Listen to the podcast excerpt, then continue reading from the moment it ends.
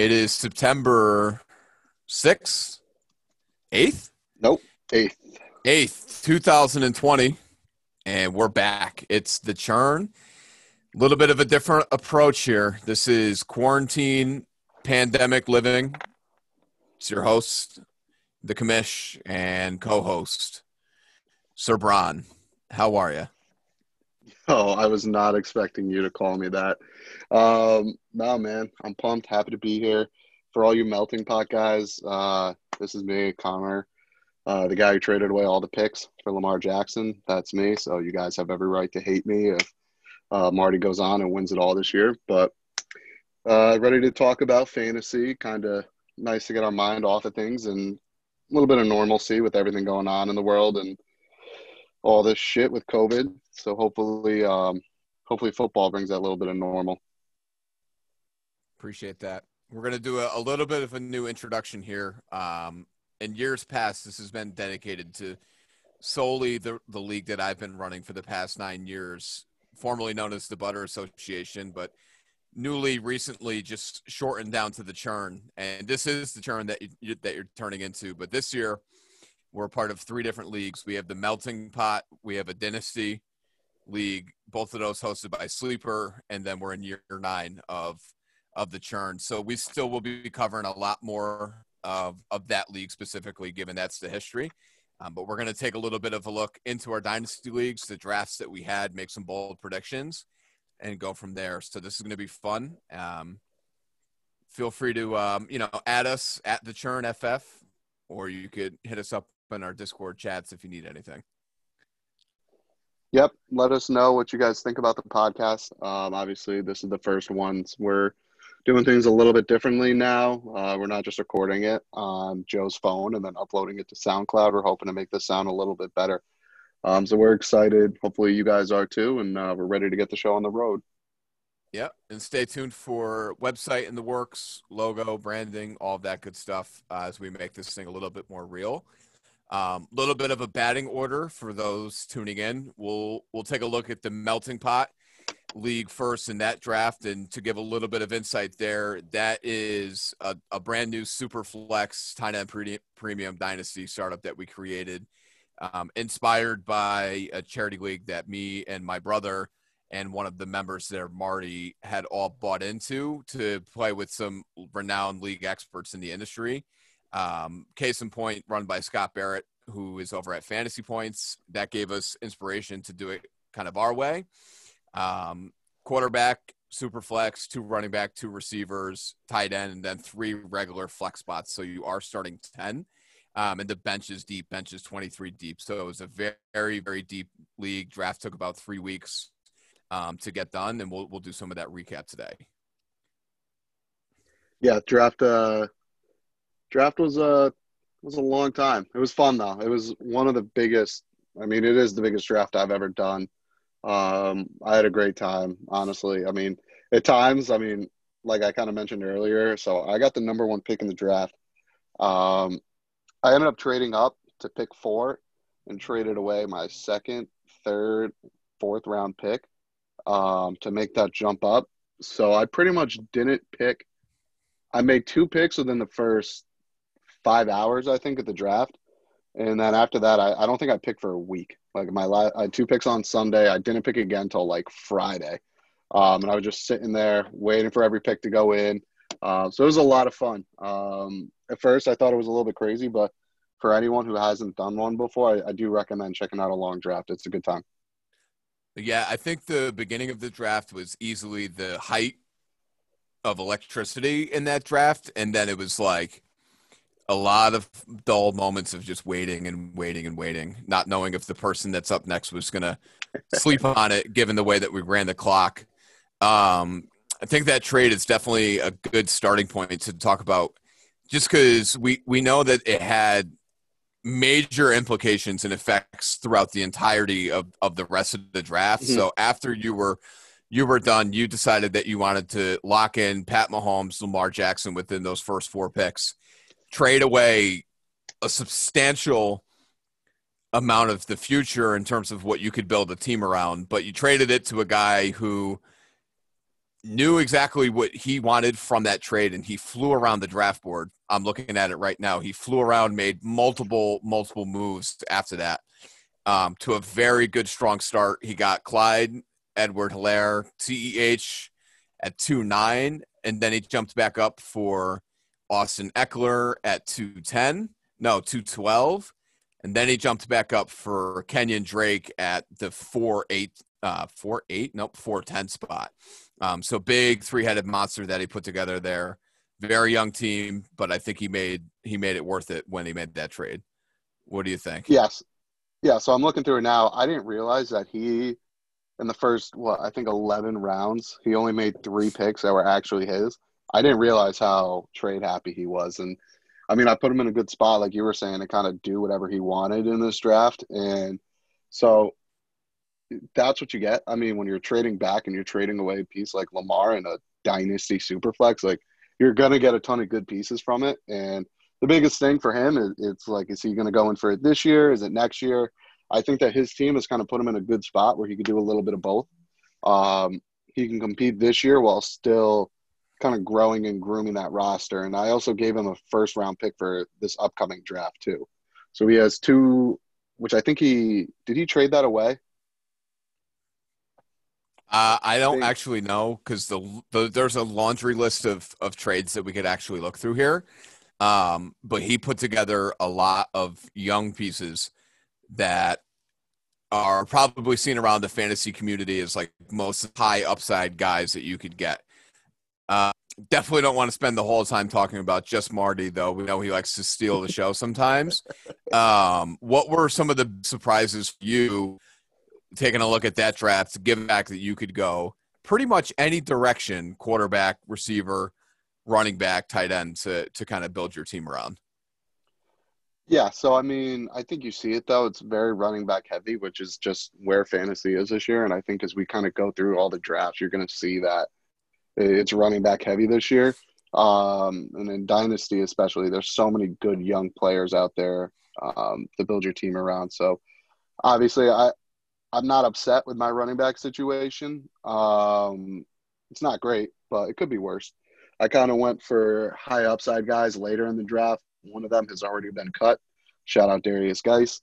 Um, but I think that the the league as a whole is very competitive. I don't think that there's like one team that's like far and ahead better than the other, and I don't think there's any team that's like really in the gutters and needs to like they're already in a rebuild before we've even played. So I think that it's a nice kind of even team, uh, even league that we have going right now across the board with them.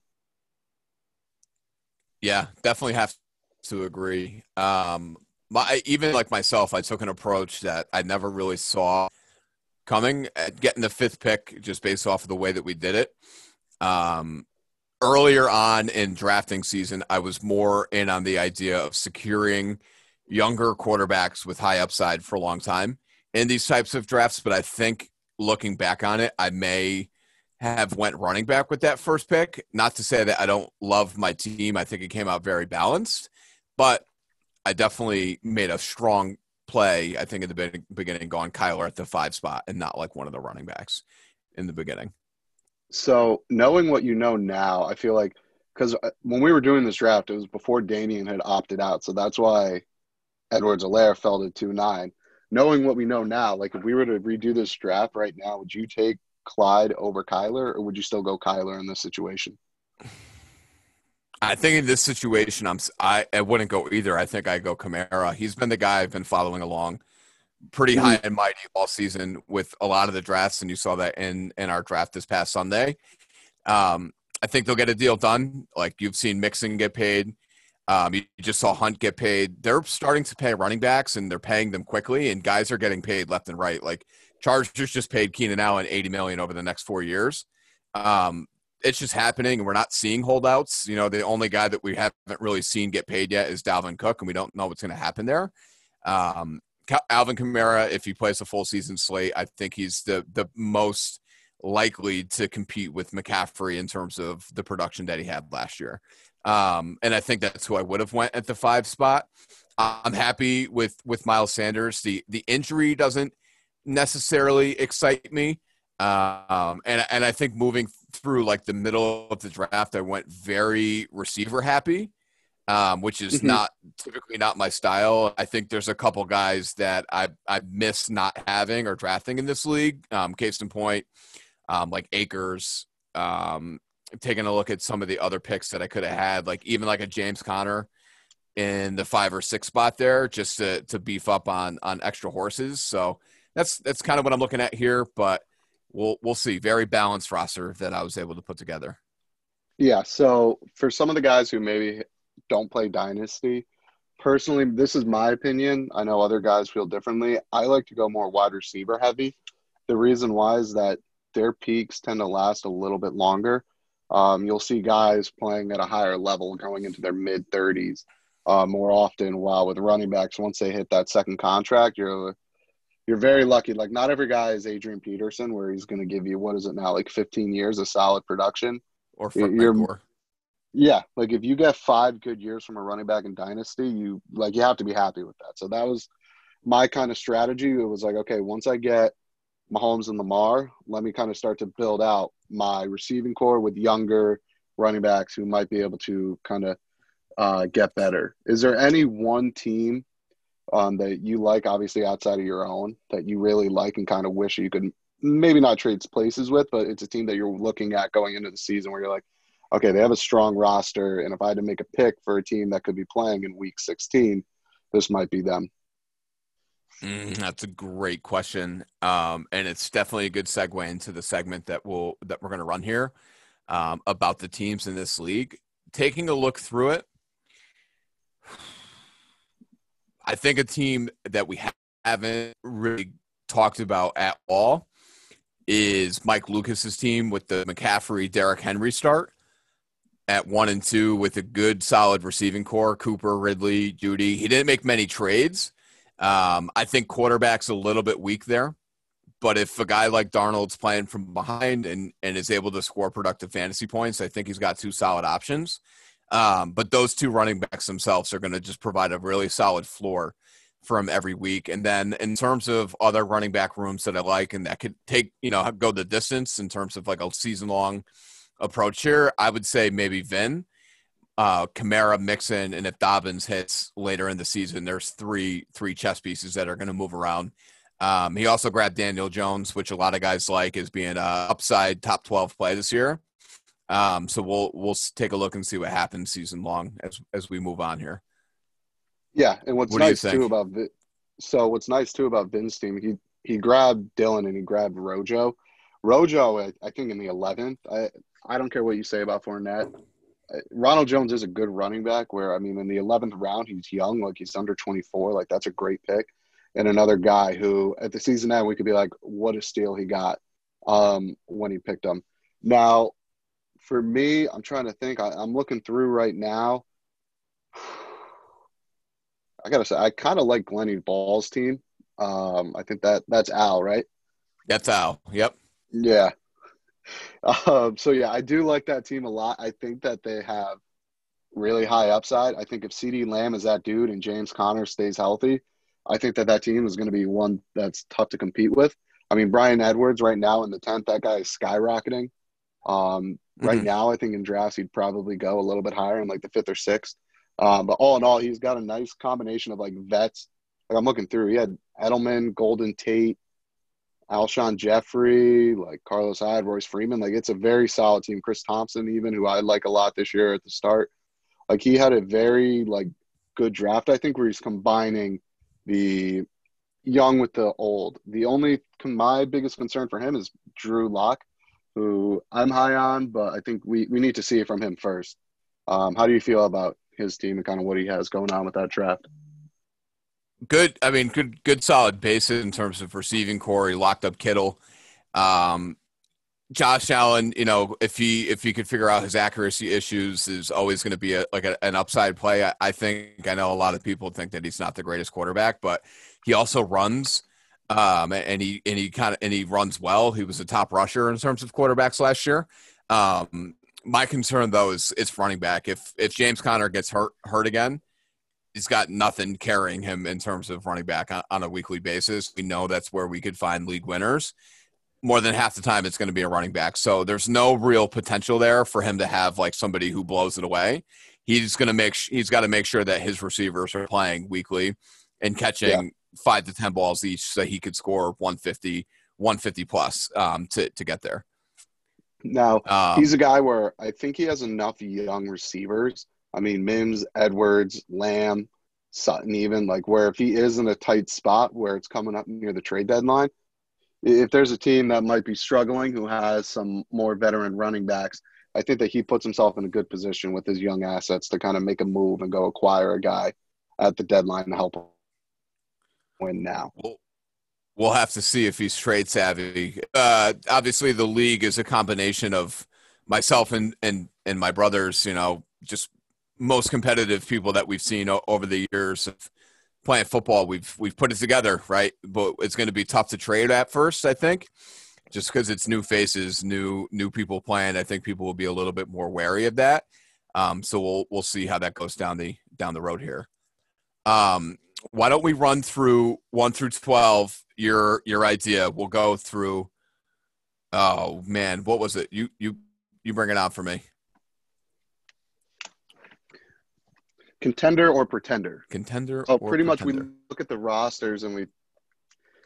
So we look through, we look at the rosters and say, hey, this is this is a team that we think could be competing um, come week 16. This is a team that you might see moving some of their uh, older players to get some younger assets, whether it's draft picks, rookies, etc. All right. Do you want to go top to bottom, bottom top? I think let's go bottom top here. Um, let's start with the spicy pepper jacks division. That actually that that comes into play. That's our division, and I'm first in line if we're going bottom to top there. Give me give me your prediction on on my team. Give me one second. I'm bringing it up right now. So,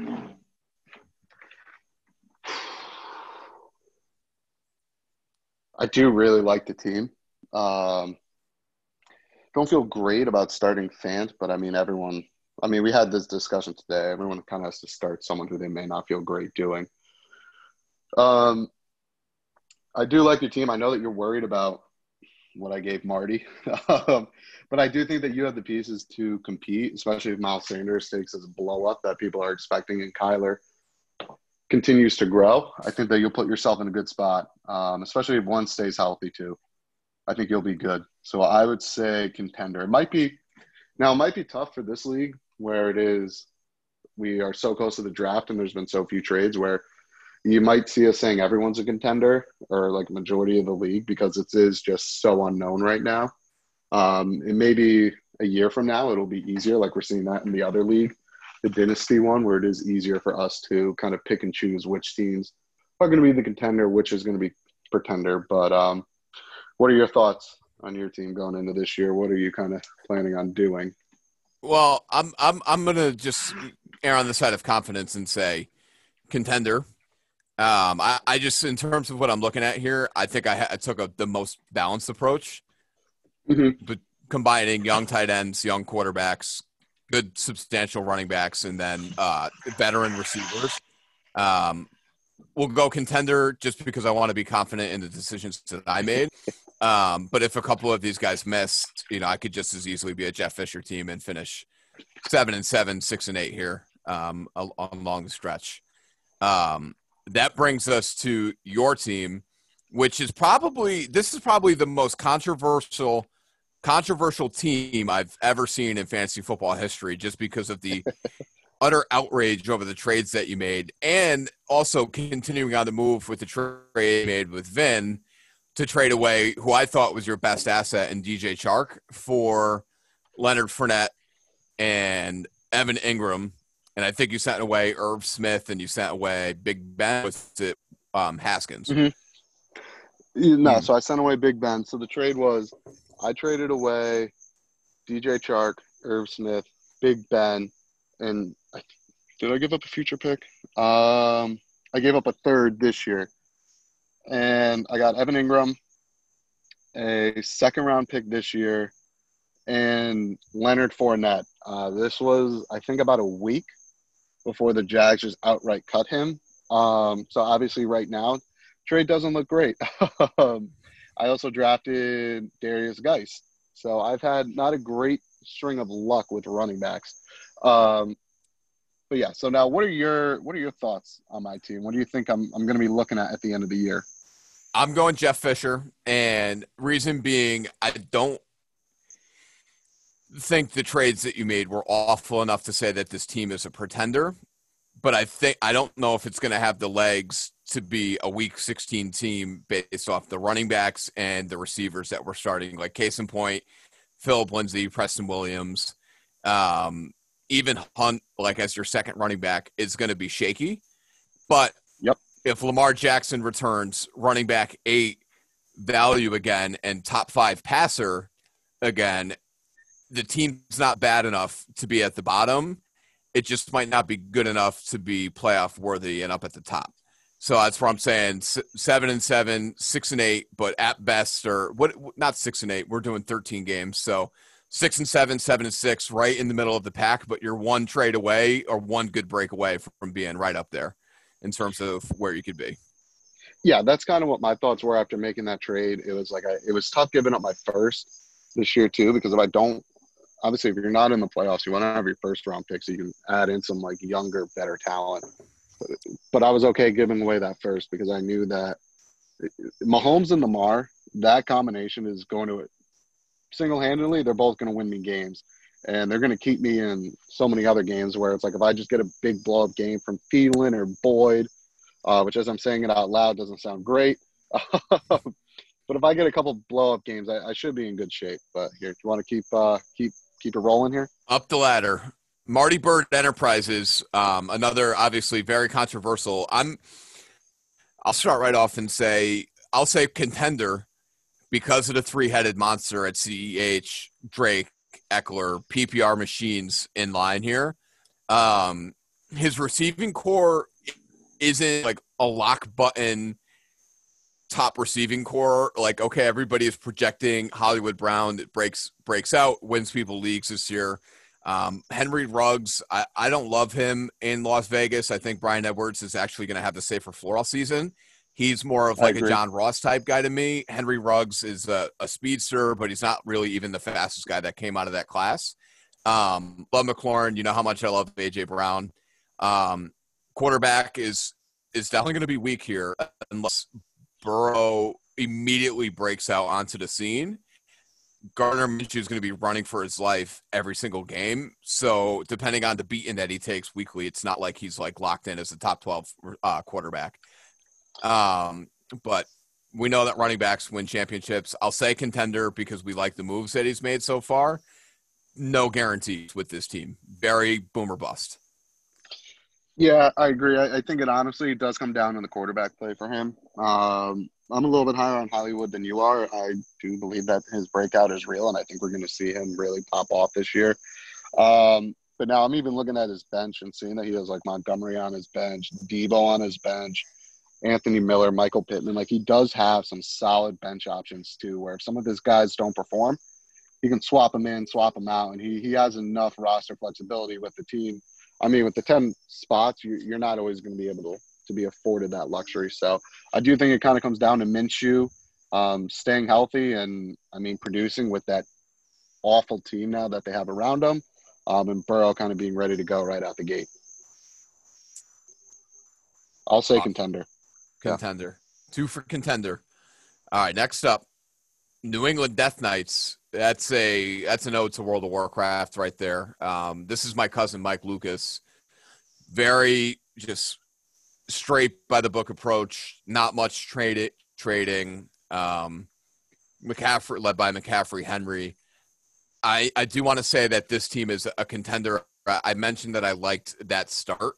Um, second look around, I don't know if it has the legs to go 14 to 16 in terms of like a playoff run.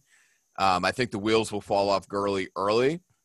Haven't heard anything good coming out of camp from Curtis Samuel, and we just don't know about the Broncos offense and a guy like Jerry Jeudy right now. So definitely early on contender, um, but I wouldn't be surprised if this team moves into like Jeff Fisher territory and bottoms out as the year goes on. So this is a team that I think I like more as a long term play um, rather than this year. Like this year, I'm not. I, am not super high on them. Like I, am not going to say pretender, but I think kind of like what you were saying, middle of the pack. But I mean, a year from now, we could be talking Samuel breaks out, Jeudy's breaking out, Darnold's taking that next step. You're going through. He has Damien Harris on his bench. He's got other young pieces, Hunter Renfrow, Justin Jefferson, Gerald Everett. Like, there's enough pieces here where I can see it in a year from now. We're talking completely differently about this roster. So I'm not gonna. I'm gonna say kind of boring, but right down the middle, kind of Jeff Fisher esque, um, kind of right middle of the pack. Yeah, QB's weak this yeah. year.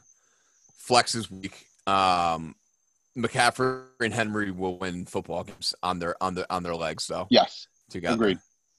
Um, all right, moving up the ladder into the salty parmesans, our co-contender in all three leagues. The only person that we'll we'll be referencing in three leagues is Luke. Bill Cosby's sleepers, controversial team name, and he took a pretty strong approach to tight end in this league with Kelce, Jonnu Smith, um, and he's got future studs like Diontae Johnson, Jonathan Taylor, um, you know, carrying kind of the the forefront foundation of the team. What are you this year? I'm going to say contender. Um, I think he has good quarterback play with Matt Ryan and Matt Stafford. I think with the two Matthews, it, will keep you in games. Obviously, it's not Mahomes and Lamar, but I, I think that if there's a second tier of kind of guys to match together where you're not spending a first round pick, I really can't think of a better duo than Stafford and Ryan. Um, who knows three years from now if they're going to be his quarterbacks, but he'll deal with that then. Obviously, when you have Saquon, that's going to keep you in the conversation.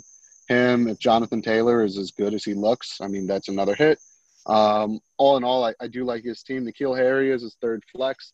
Little worried about, um, but that kind of goes back to what we were saying, where it's like you really, it, it's going to be tough to get a locked and loaded three flex guys week in and week out, who you know that you can put in there and they're going to produce. So everyone is kind of going to have those weeks where you're going to be starting guys you don't feel comfortable normally starting. Yeah, it'll definitely test your wits. It's going to allow for a lot of upside plays too at the mm-hmm. at the bottom of those of those flexes. Hail Mary guys like Mecole Hardman, they could see they could see themselves in a flex every week just for the mere fact that they could go for you know deep ball touchdowns and stuff like that and and say and save kind of the the weekly outlook. Um, I'm not ready to say contender. I don't love N'Keal Harry at all this year. Um, John, Jonathan Taylor needs to break out in order for this team to be a, a contender right off the bat. Um, Jonathan Smith also needs to, to lead up to the hype right off the bat. So there's a couple guys I'm iffy about in his flex um, that aren't locked and loaded. QB play is going to be good. I think both these quarterbacks are going to be throwing. You know, we love even your Matt Ryan. Um, Barkley single-handedly won me a championship last year in your league. Um, early on, I'm not ready to say contender. I'm saying more Jeff Fisher, and we need to see what happens here. Um, middle of the pack team, um, but not locked in, knocked and lo- not locked and loaded right off the bat. All right, let's keep it All rolling right. here. We're rolling. Team six, name to be changed. That's boring. Evan Ortiz. I don't think we could get we couldn't get this guy on the horn during the draft. Definitely nowhere to be found. Um, he was the spotlight of a lot of uh, a lot of memes and a lot of gifts in terms of the pace and flow of our stalling out. Um, I'll say I'll say it. This is probably my first team. I would I would put up for pretender status now and long term. Um, Josh Jacobs, on Johnson, not the greatest one-two punch at, at running back.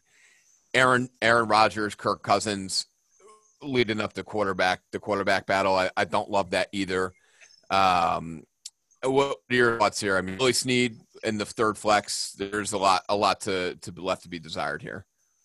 Yeah, I feel like we've agreed everywhere, and it's going to keep continuing here. I, I, think this team is a pretender. Um, I mean, I'm looking through his bench options.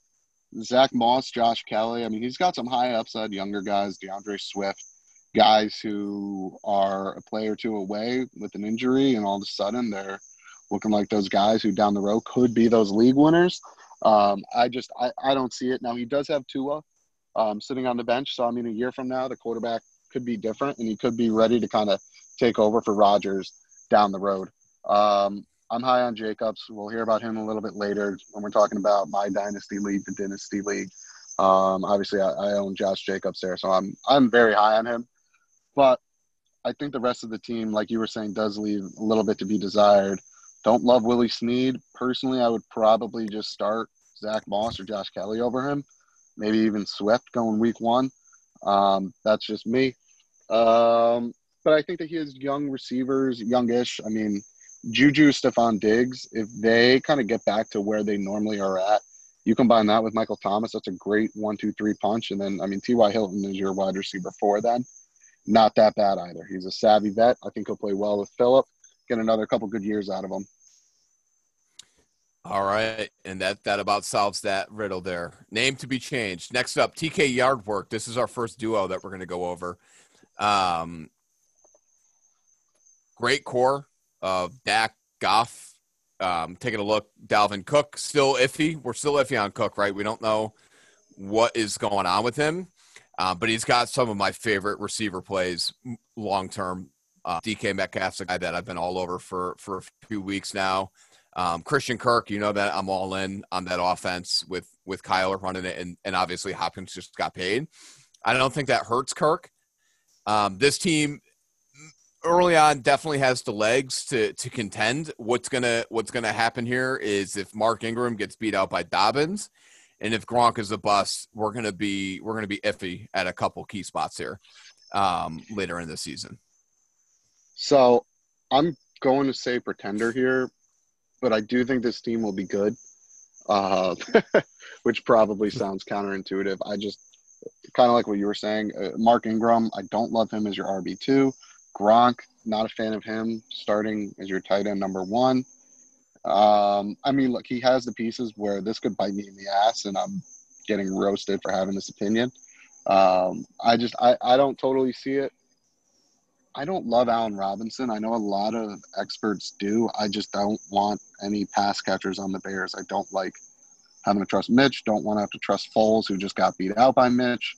So I would be fading this team. Um, I know I'm kind of fading a good amount of these guys. I own Godwin, um, but yeah, I'm just not a not a huge fan of it. Um, and I think that the book is kind of out on Goff as a quarterback. If you just get pressure on him and cover Kupp, I mean, he's gonna just throw it away or throw it to you. Um, so I'm just not a big fan of it. All right, let's move on. It's the Bayou Boys, Marky P, Brees, Elliott, Chubb, Evans, Gallup, Waller, Gordon, Fuller, Hardman, Mayfield. When you run through the lineup that quickly, I, I don't hate it. I don't hate it, but this team feels like Jeff Fisher, and here's why every single year in Vince League, he finds his way to seven and seven, eight and six, and no playoff berth. Every year, without it, without a doubt, it happens. I'm wondering if that's going to carry over into this new league that we've created here. Two things that have to happen for him to be successful: Will Fuller's got to stay healthy, be a smash flex play, and Mecole Hardman's got to break out. If he gets both those guys in a flex, I think he's got a very well-rounded team that could that can compete all year round.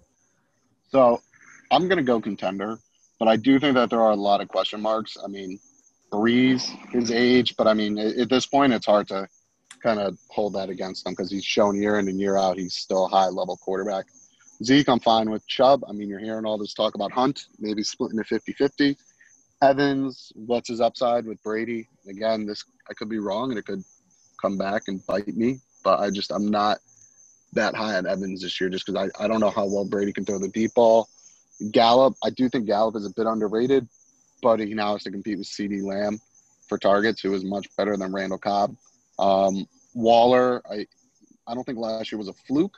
I just think that there's more mouths to feed in that offense. They added a couple more tight ends where I, I, just don't know if he has that same ceiling that he had last year, where I think he had what like 1,100 yards or, or something like that. I, I, think he'll be a very good player again. I just don't see him having that same upside. Melvin, I fine with. I just you don't know with Lindsay. I think Lindsay's a good player, and then Fuller, can he be healthy? Hardman, I think will be fine. But I love Hardman. So There's that boomer bust guy I'm talking about though at flex yeah. three, right? He will he'll win you some yep. weeks on, on the leg of like an 80 yard touchdown or whatever it is they're gonna they're gonna do with him there. Melvin's obviously trended down recently. A lot of talk coming out of there of like a 50-50 split. Phillip Lindsay, I've always been high on him as a, as a football player. Good. They just don't seem to trust him as like a every down workhorse. So that's where you enter Melvin Gordon um, into this team. But you don't lose your league at the draft lineup that you put together, which is awesome. Yeah. All right. Let's move on. This is a team that you liked right off the bat, Glenny Balls. Um, I, I'll I'll definitely just step right up and say I, I think it, I think this team in the shell of it it's a pretender early on for for 2020 given just like the lack of strength at running back and i don't love either of the running uh, receiver flex options that he's rolling out there weekly i don't love edelman golden tate i, I don't think it's going to be him this year CeeDee lamb yes in real football no in fantasy for year one um, and then okay now we have drew lock and sutton if that's not a real combination this year we are really grasping at straws i think across the board no substantial running back play to, to carry him on a weekly basis. So now I do understand where you're coming from, and I do. I, I kind of agree. I'm not going to say pretender. I don't think he's a contender this year, but I think it could be. I've said it for a couple other teams, but I think we're a year from now. We're in a totally different spot. Because um, I mean, you go in and you look at his bench. He has Mims. He has Bryan Edwards. He has T.J. Hockenson, who realistically, Hawkinson, he's not going to be Kittle and Kelce level, but a year from now or in fucking eight weeks, he could even be in that tier three with like Mark Andrews and Zach Ertz, where he is that next dude, the next crop of tight end, where he's going to be a weekly flex option, kind of bumping out Tate or Edelman. So I, I do like some of his young pieces. I, I agree with you on running back. I think Chris, Chris Thompson will be fine for a couple weeks here, but he's inevitably going to get hurt. Um, and so I think that he needs to just kind of shore up the running back. And I, I think Josh Allen and Drew Lock will be fine. I don't think they're going to really be in positions to win him weeks, but I don't think they're going to be bad enough where they're going to lose him weeks. Which, with some of the other players that he has, I, that might be all that he needs out of his quarterbacks. We'll see. I think we're starting to differ um, in our opinions, which is good. Um, next up, fishing for gold, APD second duo, um, Andy DeCorte and EJ Ortiz. Um, taking a look, this team's very old. Mm-hmm. Um, older team, guys like AJ Green buying into the Cam Newton um, bounce back. Julio Jones, you know, is he regressing? Is he not? Aaron Doan's contract situation makes his team very iffy long term after after 2020. Um, I I want to go out and say pretender here again, or Jeff Fisher level type team, six and seven, seven and six, not blowing anybody out of the water on a weekly basis. But I I don't know. What do you what do you think here? Now, there is one player on his bench who I don't know if you went and looked at his bench, who I have become extremely high on lately, who we could see starting for him as soon as week two. Um, it's the running back in Washington, Antonio Gibson, where who should be in there week how, one. I agree. Um, I think I would probably. I mean, realistically, I'm looking through. I, I, don't really know who I would feel confident starting him over right now. It, it seems like AJ Green is. Yeah, but with that extra flex, like with the extra points for the tight end, that one and a half, I, I see why you would want to start Gesicki over him. Um, but no, I, I, do think that Gibson is a piece where in a couple weeks he's starting over Devin Singletary. Um, oh yeah, I think he has some. I think he has some okay bench guys. I think Emmanuel Sanders is a guy in a pinch you can put out there, not really worry. Um, Gibson, obviously, and then Matt Breida too, James White. Like those are all guys where like in a pinch, I could feel okay starting. Same thing with Teddy. If Cam sucks and he can't throw, I, I think he could put Teddy out there and know, hey, he's going to get me 15 points a week and be okay with that. Yeah, I think Gibson. Going back on him, he Gibson is who he drafted Singletary to be. Mm-hmm. Singletary has been just on a downward spiral. Of just coming out of camp, sounds like he's got the fumbles. Not really loving the work that they've been putting out there. Obviously, he's got Hopkins, Julio, Ertz, Lockett. Great, obviously, great starting options all at receiver. I'm just curious as if this team has like any long term juice, um, based off of some of the contract situations that we're looking at here and just like long term value across the board. I, am going more towards the middle of the pack with with this team. I'll go contender for this year. I think that there is a, I mean, Hopkins, Julio, Ertz, Lockett, AJ Green. I mean, might be at the tail end of it, but if AJ Green hits and is fully healthy and is like, hey, this is the AJ Green everyone knows, I think that this team will be uh, causing a lot of issues for people down the road. I've said, I think I've said pretender on a lot of teams. Are you writing this down? More, more, I'm not. I'm looking at what my notes here. More, more Jeff Fisher esque. A lot of middle of the pack teams, um, which which is un- undoubtedly going to be my demise when I'm 0 3 to start the season, um, and that's going to be good to fall back on this. But next up, steal the show. VJD, my brother, big running back push in the beginning for him. Kamara Mixon obviously is gonna is gonna be able to help win some weeks, and we've seen a new contract for Mixon. Kamara on his way to getting that deal. I'm confident that he gets it done. Um, it's not the strongest week one team. It's going to take time to to kind of put this together here. I think that's that's kind of the analysis that I'm looking through. What do you think? You see the same? Yeah. So I will say I want to give a quick shout out. I love the team name. Steal the show. What a classic video. Um, you've seen that video, right? With the old uh, the old woman who's a Jaguars yeah, fan. Duval, right? Yeah, here to steer the steal the show or however it goes. So Vin, great team name, love it. Um, I will say I, I, do think he has the best quarterback situation um, in terms of purely depth, like Tyrod, Big Ben, Jimmy G, Mitch, Daniel Jones. The fact that he has what is that four, five technically if you count Mitch starting quarterbacks puts him in a pretty good spot where he can weather some injuries or, or give him some good trade bait to improve his wide receiver core. Um, running backs, he's fine. I mean, Kamara, Mixon, that's a great one-two punch, and Dobbins one of the best bench. ones in the league. Yeah, Dobbins too for down the road. Rojo, AJ Dillon down the road. Yeah. yeah, like it, it is. It is a nice kind of team that he's been working on here, and I think wide receiver is one of those positions where every year in the rookie draft you're seeing these guys fall. Like Edwards is going late second, early third, and like he hasn't even played a game right now in the NFL, and you can trade him for like a first round pick.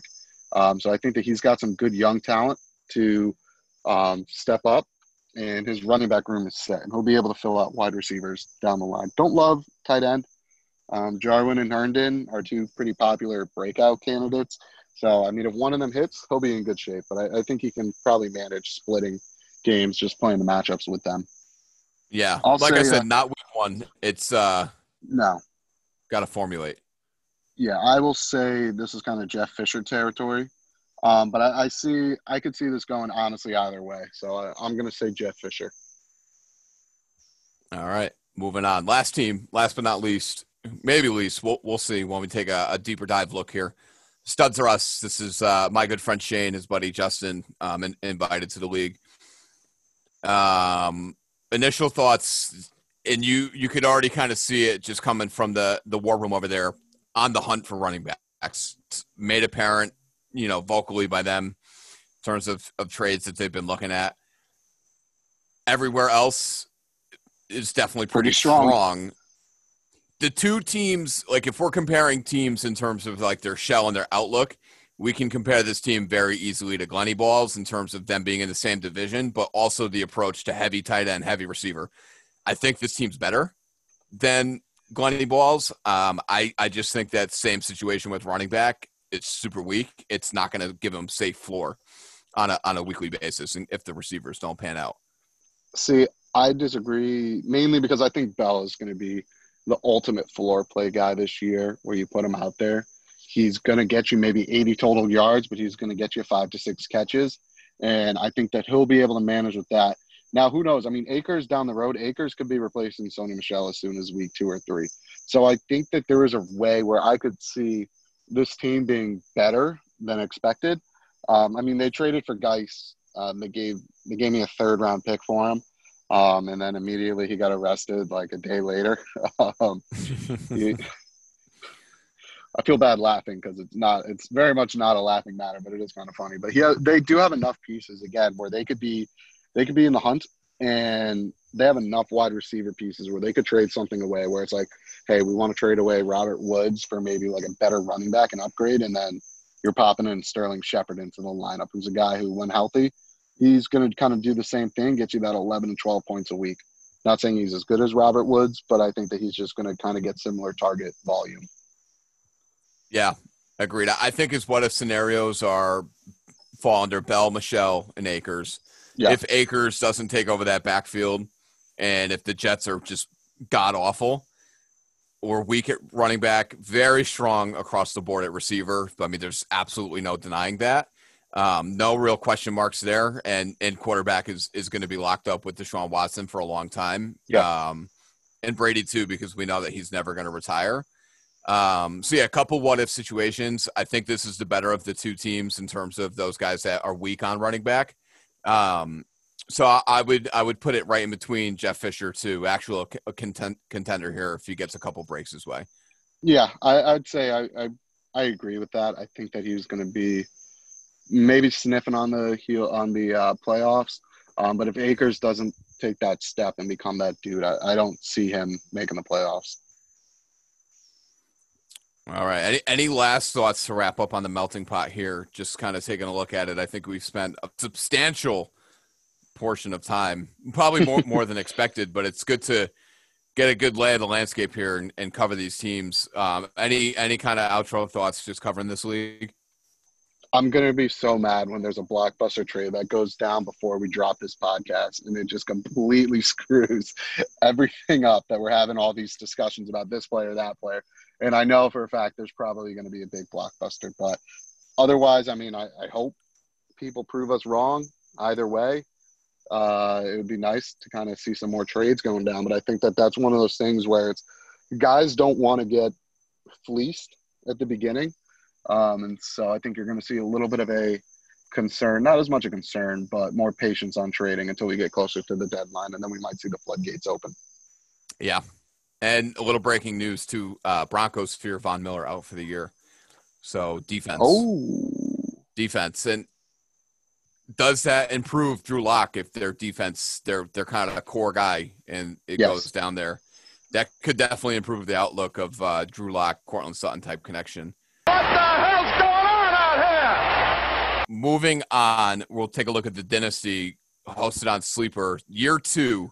So we have the luxury of maybe going over a little bit of like the rookie draft, but we won't have to cover too much here. Um, get to sit pretty and, and say that I'm the reigning champ. Started Ryan Fitzpatrick in that championship game. Um, the credit goes to Barkley, but if I'm talking about it, the credit goes to Ryan Fitzpatrick because he he got a Super Bowl ring with us last year, and we were definitely really happy about that.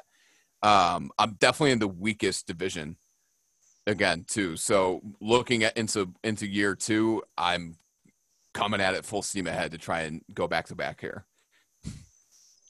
Yeah, no, I, I think that you're. I mean, I got to say, I'm looking around and I think that there are some teams that are a little bit more top heavy than others, but there's not many teams where I look at them and I'm like, okay, that's going to be a team that's maybe playing for the future. Um, I think there's one or two teams like that, but I think that all in all, guys are trying to put the best team out there um, and going to be good. So last time we went bottom to top. This time you want to go top to bottom and start up with the wild. Yeah. Do you want to do same format here? What do we take a look at? Do you want to go yeah. maybe a little bit quicker because we know these teams a little bit more? Yeah, for sure. Let's just do contender or pretender, and we'll just kind of rip through these real quick. Go over the starting lineups, and if there's one or two bench guys that kind of stand out. All right, top to bottom. Mike Dusler. What place did he come in last year? That's a good. Um, uh, oh. Announce where they finished. I should know that. Give me one second while I bring it up. You can start going over his team, and I should be able to find uh, where it was uh, from last year. Pull that up. I think we're bidding put ultra right now. Um, improving on the fly.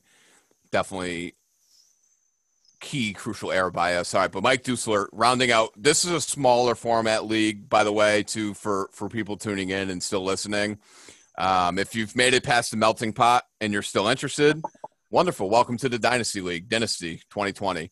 This is eight team, eight person starting, no super flex, no tight end premium, nothing special. Quarterback, two running back, two receiver, tight end, two flex. So no kicker, no defense, no, defense, no. Dynasty format. Yep. Um, and we're we're in year two. I'll repeat again. Reigning champ Ryan Fitzpatrick. He's got a nice big fat ring in his pinky. Um, Mike Dusler from the Wildlings division. Kirk Cousins, Henry Gurley, Michael Thomas, Kupp, Hooper, Duke Johnson, Robbie Anderson, and both the flexes. when I take a look at this, don't love Todd Gurley is number two. Duke Johnson is better is a better real football player than what he's going to get in fantasy because of David Johnson now. Mhm. Hooper is like the king of the pretenders, in my opinion. Um, Yeah. I'm going, I'm going Jeff Fisher on Mike Dusler. Yeah, I think that Henry Thomas and Kupp will keep him in a lot of games where I don't think he's going to be a pretender. Um, I don't know if he's a contender though. It's a very tough division that he's in. Um, but I mean, Michael Thomas, Kupp, and Henry is a pretty damn good, especially in this format where you're not starting three flex. You this is more geared towards your star players, where I think that those are three guys who could um, kind of help carry you. And I think that Gurley is a guy who, if he is healthy, will contribute. Where I, my thoughts on Gurley this year is he's either going to be a top 15 running back or he's not going to be relevant by week six. So I hope for football's sake, I'm wrong in that he is a top 15 guy. But um, and then just kind of looking at his bench, I mean, he's got Ruggs long term. I think Golden Tate is a guy who you could start. Gesicki is another good tight end option where um, he could potentially flex him over Duke, or if he needed to move one to kind of improve his running back spot, he could do that. And also, so Dusler did finish in fifth last year um, in the playoffs. He beat, give me one second, he beat Mikey. He beat Mike hmm. Lapia in the fifth place hmm. game. So, hmm. All right, yeah, number I, two, I'll say, yeah, I'll go Jeff Fisher here. Brack Daddy, number two. Strong team, top Very to bottom. Tevin Coleman, question mark at the bottom there. Flex. Let's take a look at his ben- bench and see what other options. It's like Chris Thompson is an option. Marvin Jones. This team's a contender. Um, if Dalvin Cook plays, two horses at running back, two wonderful assets at receiver. Michael Gallup is underrated and very consistent. And then he's got Travis Kelce, who's at the top of the mountain regarding tight ends. So, I mean, early on, it's a very strong team. Couple injuries away from being middle of the pack, though. Um, so he's going to need a couple good breaks and some good luck. And and I think we have a team that's going to be looking at nine and what's nine wins gives you four four losses, nine and four, eight and five um, early on here. Yeah, so he came in fourth last year. He lost to Cass in the third place game. Um, I think that his team is very top heavy. I think that if anything were to happen, either of his running backs, I mean, he does have Mattison, so it's not that big of a drop. Um, but I, I don't love his depth. I don't like that he has uh, Alfred Morris still rostered in 2020, but that's neither here nor there. I mean, he had the number one, I think he had the number one scoring team last year.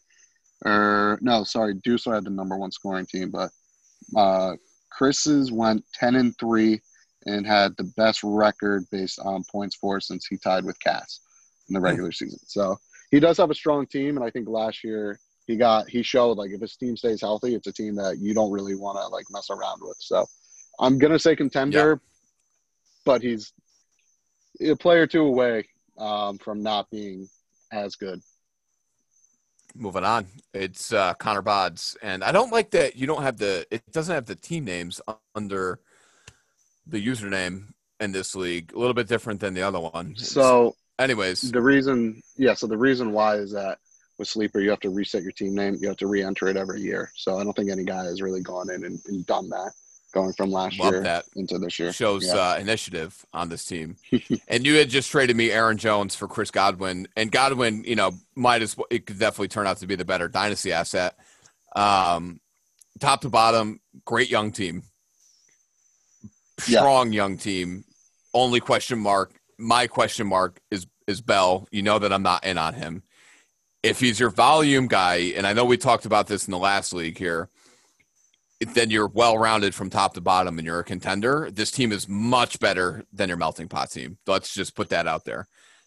Easy, Oh, yeah. easy contender here. And I know what did you come in last year? You didn't make the playoffs last Tenth. year, right? No, I came in Tenth. tenth. I went three and ten.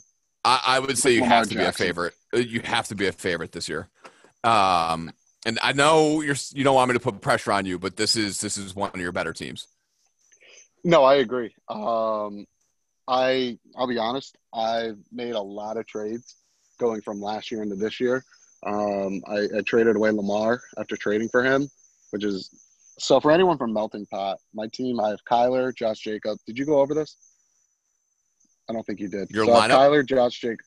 Yeah, so I have Kyler, Josh Jacobs, Bell, DJ Moore, Chris Godwin, Zach Ertz, Courtland Sutton, and Juju.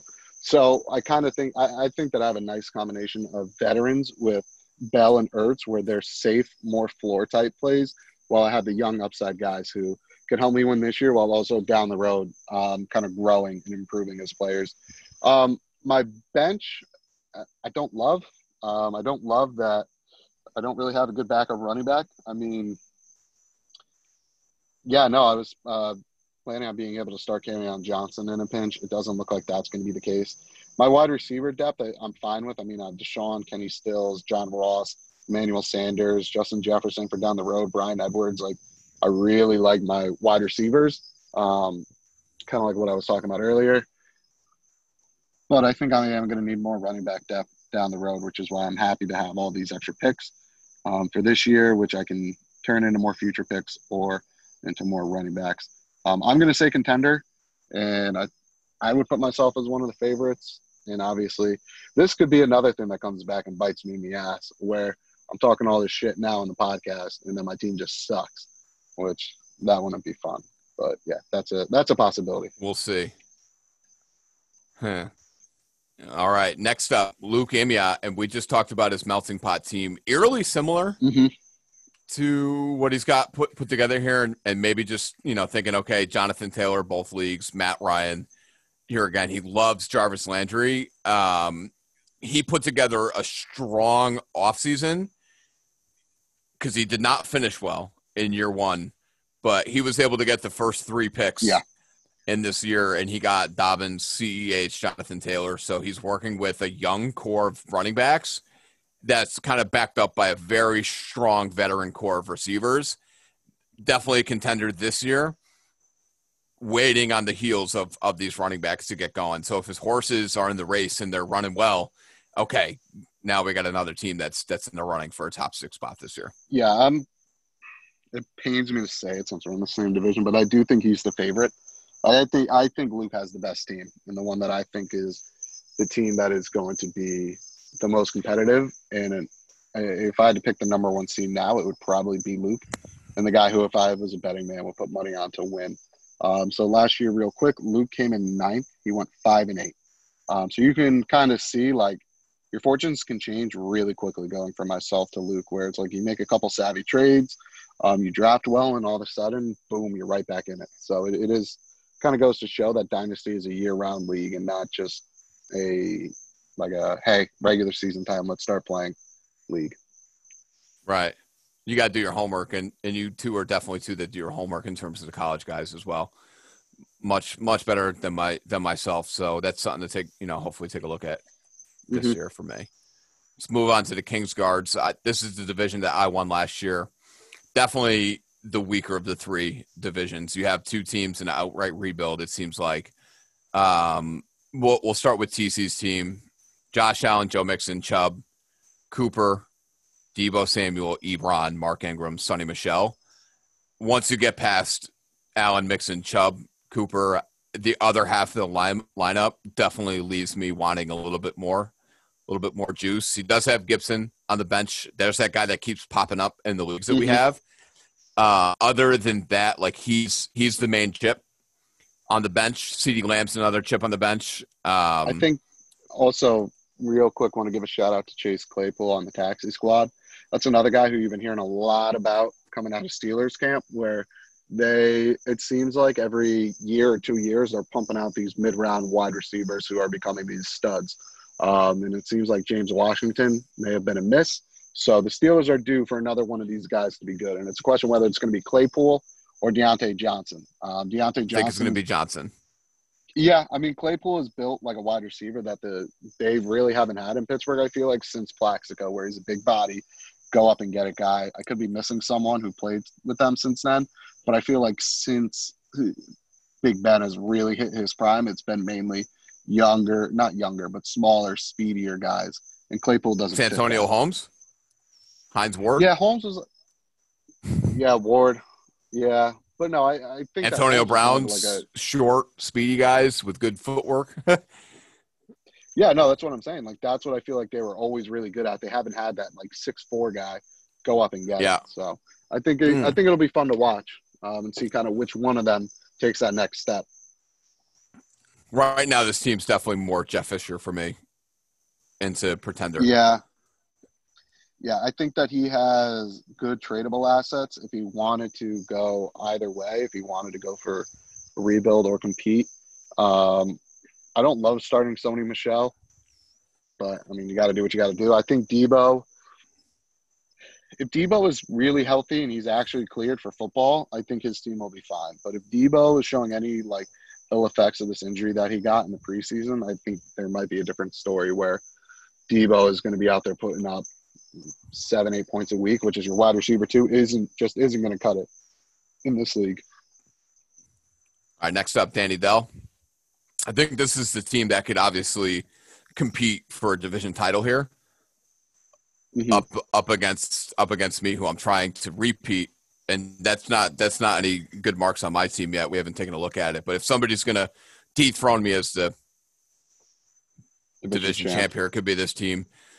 I, said it before, I'll keep harping on it. Singletary, Stonks, Dan, very much more down. Hunt, PPR, up. Obviously, Mahomes, you could win games with the Mahomes five touchdown first first half. Yeah. Yeah, good good team. AJ Green's iffy for me.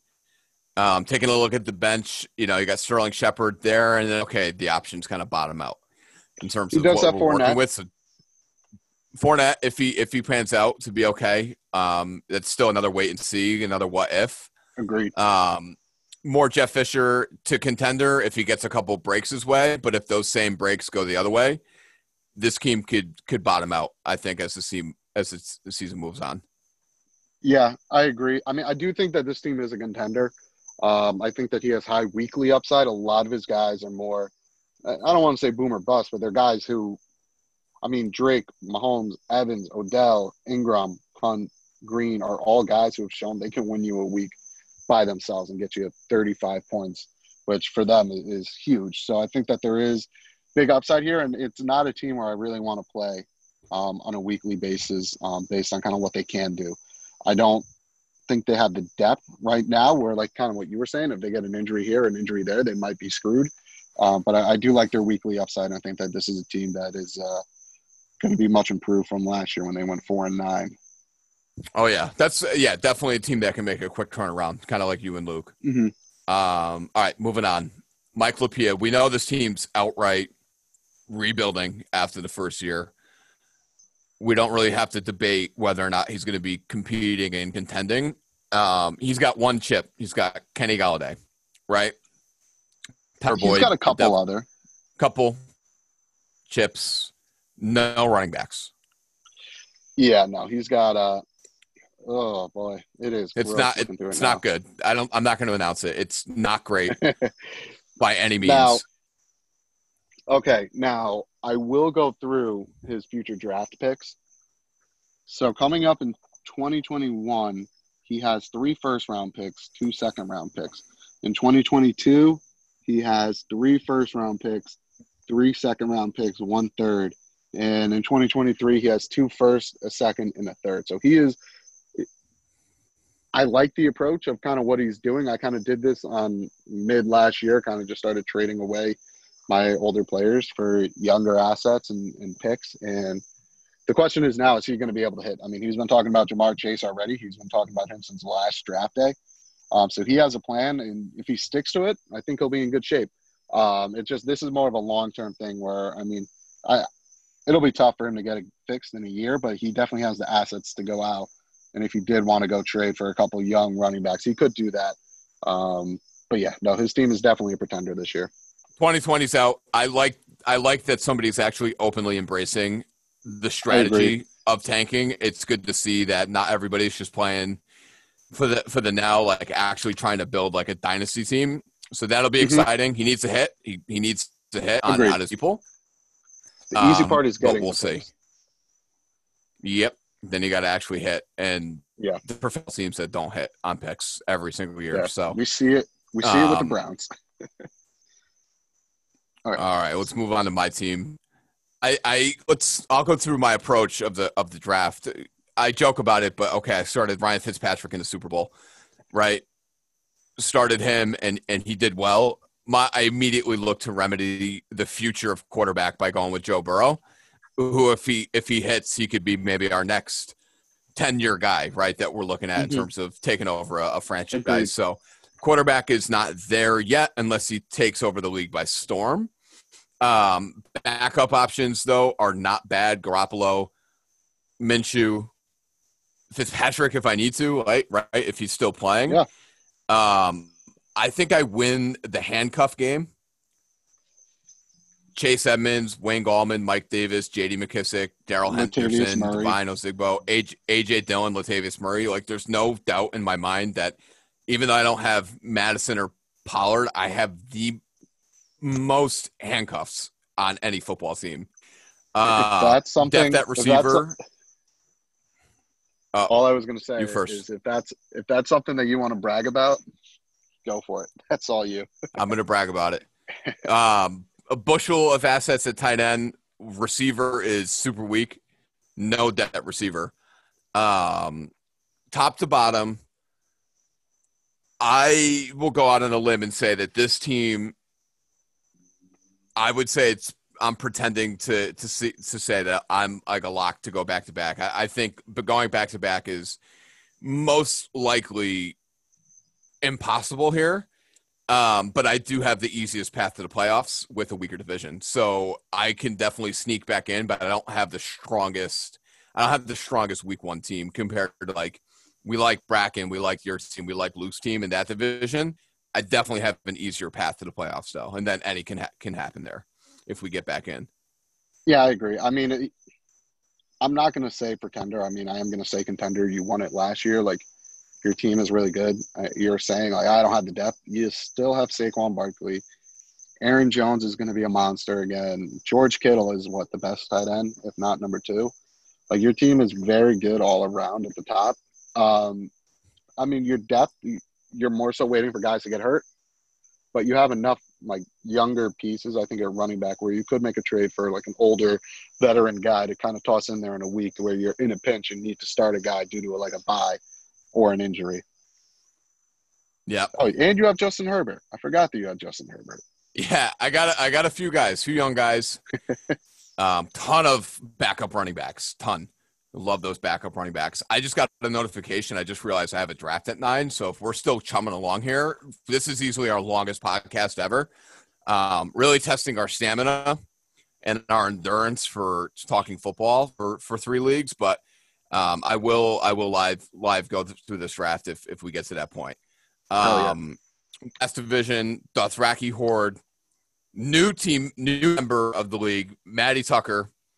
That's my guy, Maddie Tucker. Um, we pulled pulled off a pretty pretty substantial large trade at when he joined the league. Um, he's put together a definitely a contender of a lineup. Zeke, Ekeler, Fuller, Boomer, Bust, Woods. You love Woods. He's got Allen. Good lineup in that division, right off the bat. Yeah.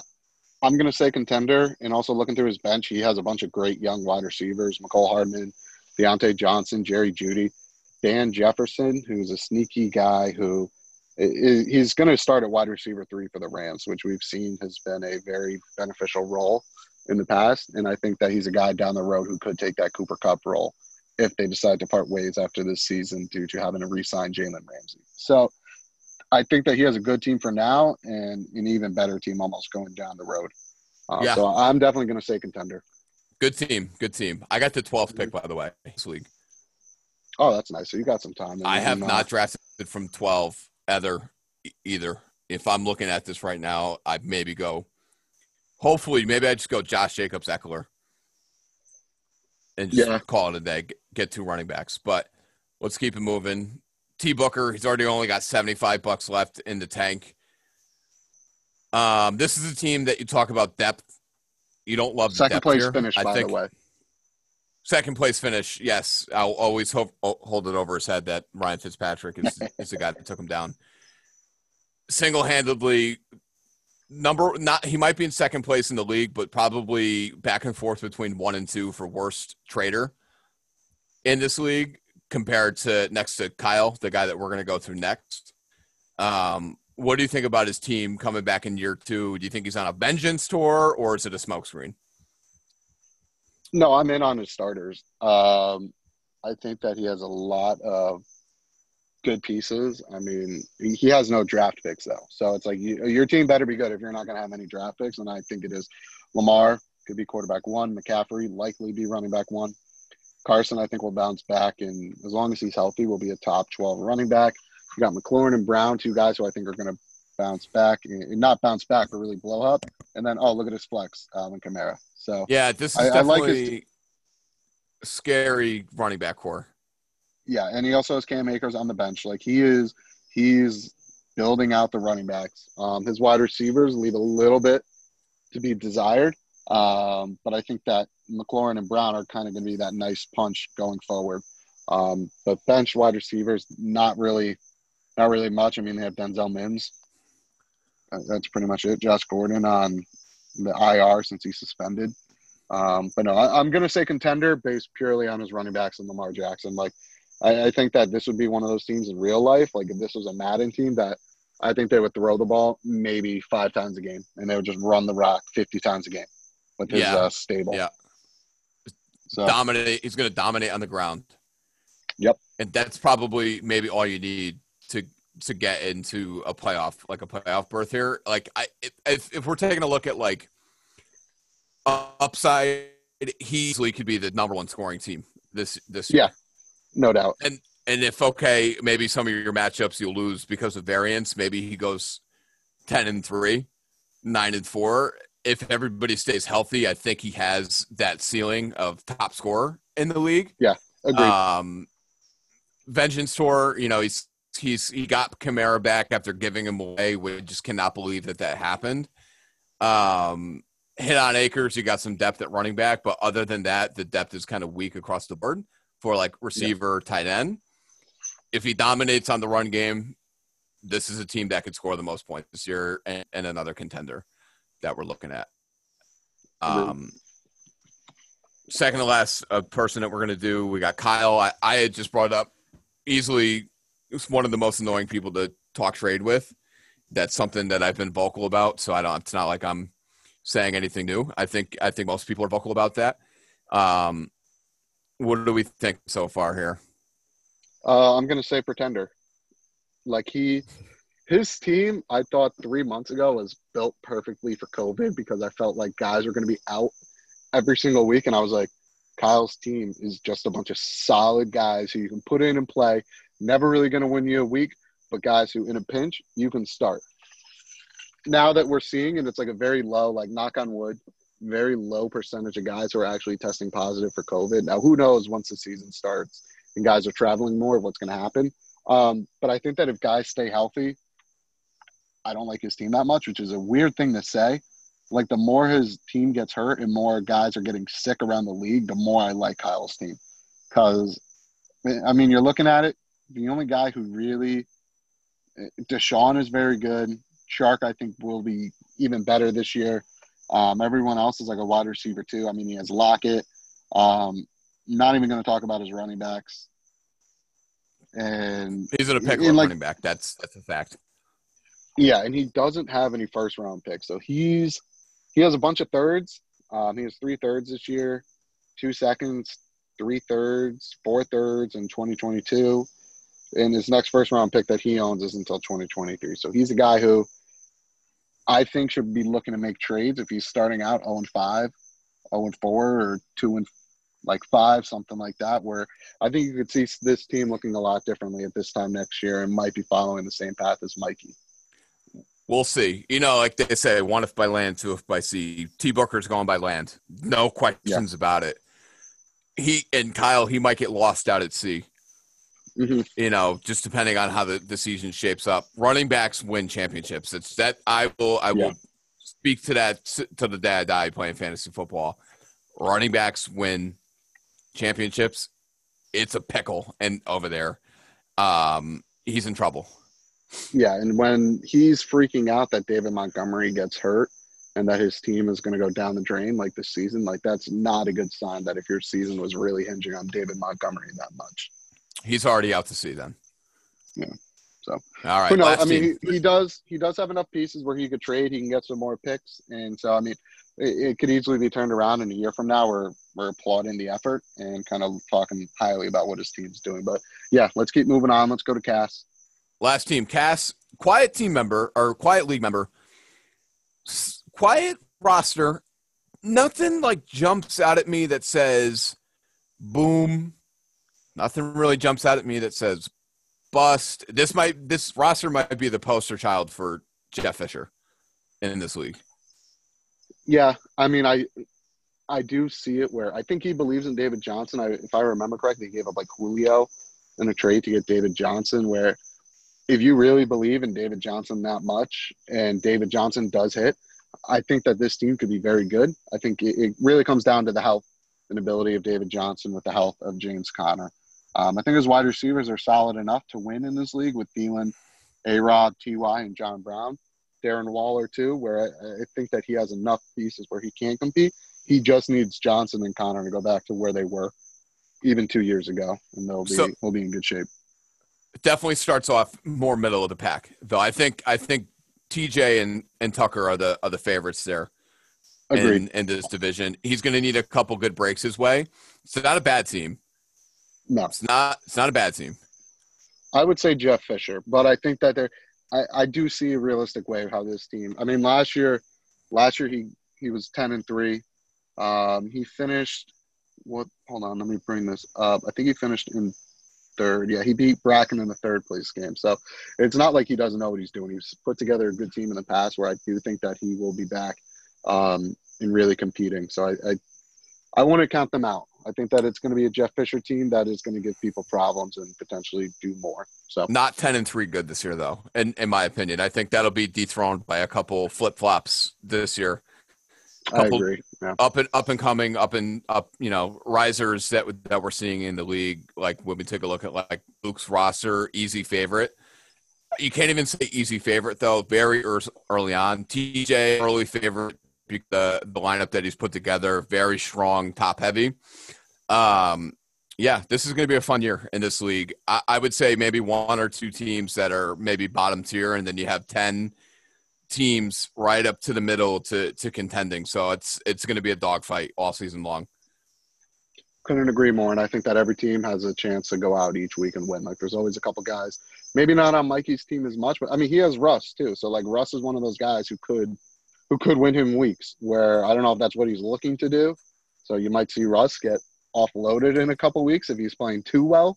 Um, Yeah. But I, I think that there is a way where every team could outperform or underperform kind of what we've laid out so far. in this league. Overcook, undercook, right to jail. Yeah. Classic. Overcook, undercook. What the hell's going on out here?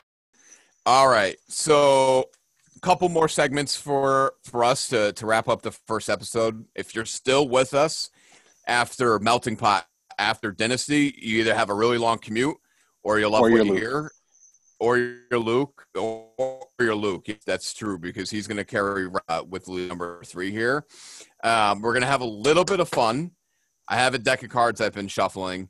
We need to draw divisions, and we're going to do that live for the first time ever with our flagship league, the Churn the Butter Association. If you skipped, fast forwarded because you're only in this league and you wanted to tune in, great. A lot of action coming your um, and we're going to truck it out here for the last 15 or, or 20 minutes. Um, the way we're going to do this, a uh, face card, spades, NFC, face card, hearts, A, and we'll draw based off of first to first one. If the card comes out and it's the ace of spades, then is going to go to the NFC. Does do you follow? We go with that? Yep. All right. Here we go. And I'm just going to draw them all. This is more for our YouTube viewers. If you're on Spotify, sorry to say you're probably not going to get much out of this. Queen of Hearts for Lapia. He is going to move to the AFC. Do you know who came in ninth? Um, TC. last year, Yeah. uh, Hold on, Yep, let me go it was back it, to it was. TC. Cool. Uh, you, Yahoo has a great way of telling us exactly what we need here. Just keep it moving. Connor's verifying everything. That's a diamond. That doesn't play. That's a diamond. That one doesn't play either. This is electric. It's a spade, jack of spade. He's going to go to the NFC. No, he's going to stay in the NFC. So two pulled so far. Next right. up, going to be Waylon. Whalen. That's a club. That doesn't play. Spade. Whalen, who I, I can't wait to talk about his team actually. He'll be joining TC in the NFC this year. Um, that'll be exciting. I think he had a really good draft, kind of just foreshadowing.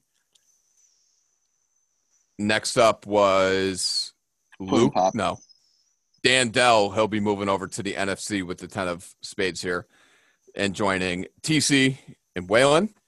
Next up, Luke. Where will Luke be playing? It is the NFC. We are firing on all cylinder. We might be we might be done with this in, in 30 seconds here if we don't get any more AFCs. Um, Marsan, two time champ. Where are you going to play? That's a Joker. Jokers are wild.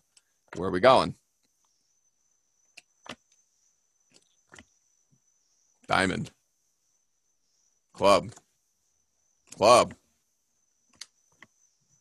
Wow, it's it, the suspense is killing me. I hope it'll last. Oh my God, Jack of Hearts. He'll stay right at home in the AFC. Next up, the Mahomes bunch. We shit on him. He was a came in playoff team last last year. Yeah. Oh, the Ace of Spades. And that rounds out the divisions because after that, that fills out the NFC. That's going to put me, you, and Noah right back into the AFC. How do you feel about that? I'm just ready to play. I'll play whoever you put in front of me any week. He'll play him in the parking lot. Yes, sir. I think emotions always reign a little bit higher in this league. It's a it's a nine year league. We've seen roughly seventeen to twenty people cycle through this league. Can you give me any introduction on- in terms of how you're feeling this season, stepping into a league like this? Uh, I'm feeling great. I'm ready to go. Um, I really like my draft. And I will say, I know you were saying the 17 to 20 guys. How many years in a row now have we had the same crew? Is this three, three years in a row now without swapping anyone out? We Longer. It is. It's this might be year six with this.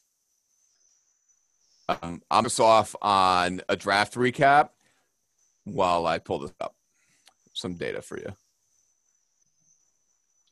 Um, okay, so going through, TC had the first pick, um, and to no one's surprise, he took Christian McCaffrey. Um, hold on, I'm bringing up the draft board right now so I can keep going. Uh, number two, we had. Hold on, I'm still on last year. Sorry about this, folks. I will see if I can edit this out. And in Pedultry once again. while while he's figuring that out, um, this is year six with the same. We've seen Brucey's bunch. That's Noah kind of rise to a, a little bit of stardom here. He's forty and thirty lifetime, and he won his first championship. He beat me in the title game last year. Funny how I keep popping up in these title games, but um, he took me down last year after I started Mike Boone in the flex, and I think he beat me by like six to eight points. Really close finish. Um, he was on the back of Lamar Jackson and Michael Michael Thomas all season long. Um, don't forget, this is a standard league. Receptions do not play here, and Mhm. they will not play. old school football. on the baby. other side of the things, oh yeah, on the other of the things, the bunch that's Dana, and the they both joined the league six years ago together. Noah, by far and away, is blowing him out of the water when it comes to fantasy. He's forty and thirty. Dana, thirty-one and thirty-nine lifetime. Average finish right around seventh place. Um, let's take a look. Do you want to go draft board, or do you want to dive right into the teams? I think we're good just to go right by the teams. Just hop right into it. Do you want to? Uh, Let's go worst go, to though? first. Yeah, let's go worst to first here. okay. All right. Pulling up Mike Lapia. Hut Hut came in. I announced it at the draft, but for the sake of history here, Mike Lapia, 46 and 52 lifetime, joined the league 2013. No run, no titles, won two playoff berths, and they were in 2013 and 2014. So he hasn't seen the playoffs in in five years. He he starts off at 10 and gets CEH in a standard league. Remember, and then he goes receivers, receivers, receivers for picks after that. What what do you think on this team? Um, I I'm not a big fan for this format. Um, any type of PPR, I love this team and think that he is, has to be one of the favorites. In standard, though, it's very sketchy having to start Tarik Cohen um, is your RB two. Now, is there a way how I could see we're all eating crow on this? Yeah, for sure. I think that if this is a year where running backs suck and wide receivers are the consistent good position, then yeah, I think Mikey will be playing towards the end of the year in his third playoff berth. But uh, right now, I, I, don't like his team that much. Do you think that Lapia like, plays with a bigger chip on his shoulder than anybody else in the league?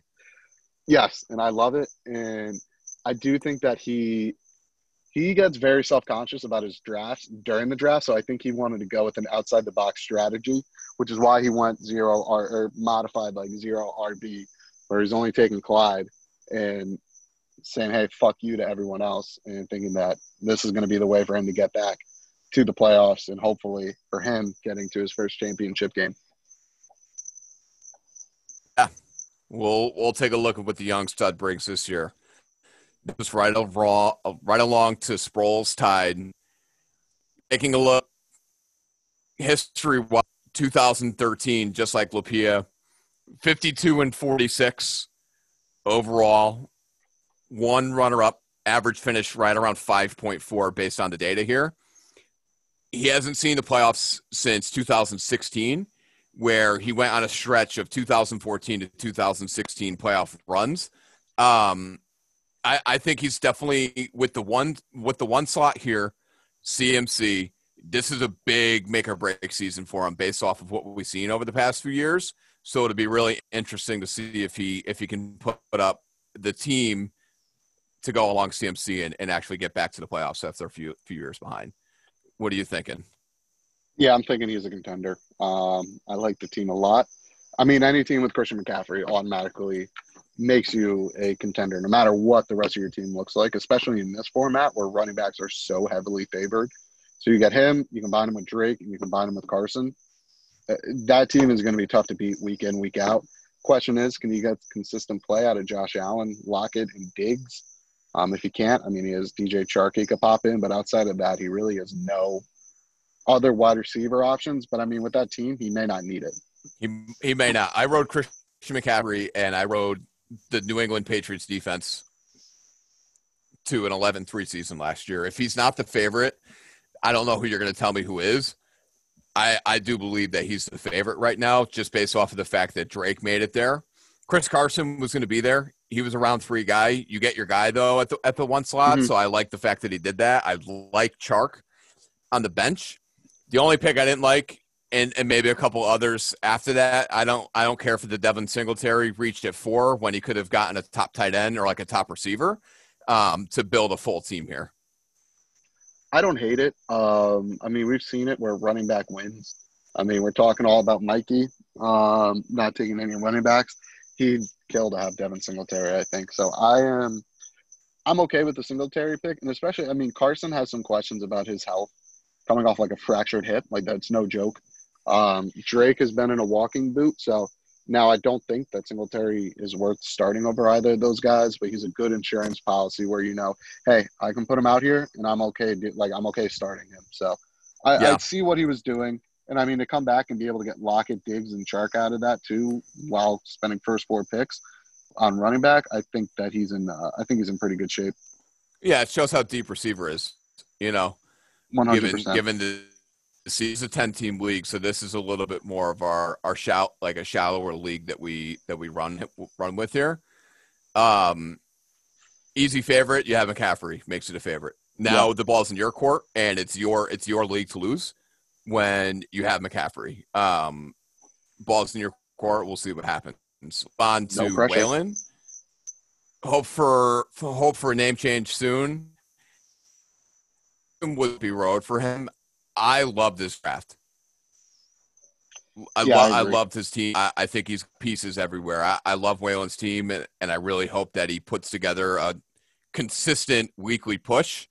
He'll be able to get to the playoffs here. He hasn't seen the playoffs since by 2017, a little bit more recent than the guys that we've been talking about. But I think for him getting back over the Ricky Mendoza line, he's 48 and 50 lifetime. Good chance to get right back over 500 with the team he put together here. Yeah, so he is getting back to his bread and butter. Uh, just looking for those Butter. grinders. Yeah, no, he's just looking for the uh, looking for the good running backs. Now Ekeler may not be the traditional grinder that we see on Whalen's team, but it's a guy who just produces, puts up numbers, very effective, very efficient. Um, I mean, on his bench, he has Mack, Breida, all guys who in a pinch, I'm okay starting. Gallup, Jarvis down there too. Like it, it's a very solid, very Deep. deep, team. Deep, deep line. Very. Yeah, no, I don't. His wide receivers. My only issue with uh, Hopkins is that I don't know if he's going to be able to produce as well right out the gate with Arizona. I think long term it's a great fit. I just don't know. I, I'm not super in on him this year, but I mean, in this format, when you have Cook, Ekeler, and Mostert to go along with Hopkins and Thielen, I, I think you're in good shape. Agreed. Agreed 100%. And uh, to go off on Ekeler, it's my favorite player on the Chargers, being a, a lifelong Char- Chargers fan. They call him pound for pound, strongest player on the team, best running back in football, most most efficient running back in football per per PFF. Check the stats. Get this man some more touches and let him eat this year.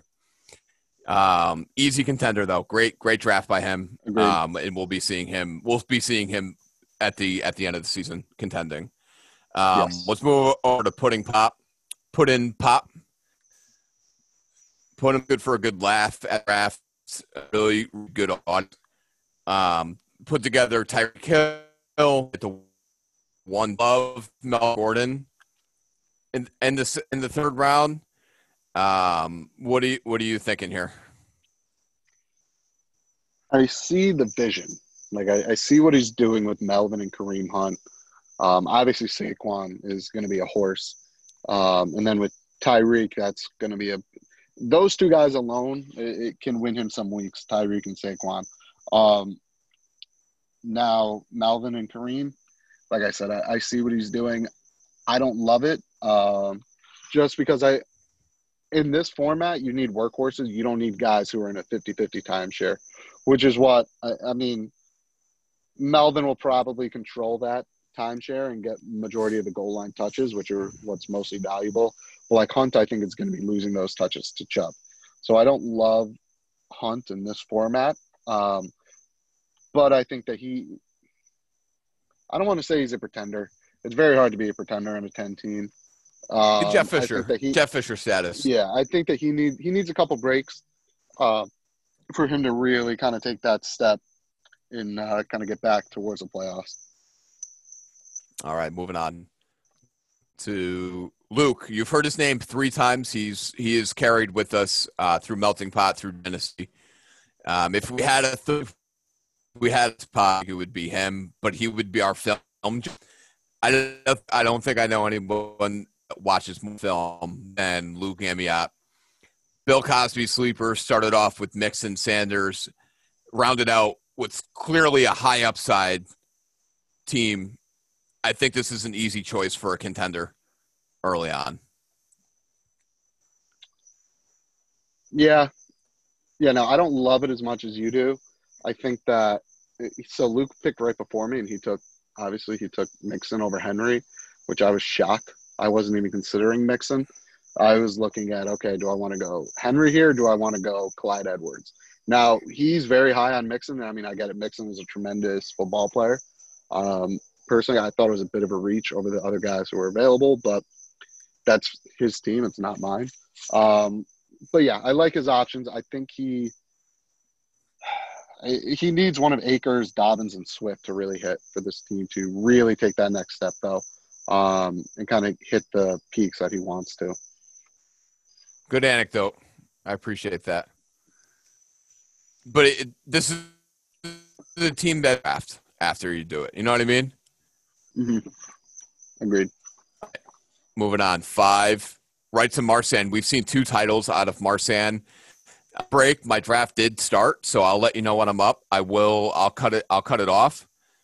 Um, when we get there, and I did not love Johnson before Drake, and he took him in the second round.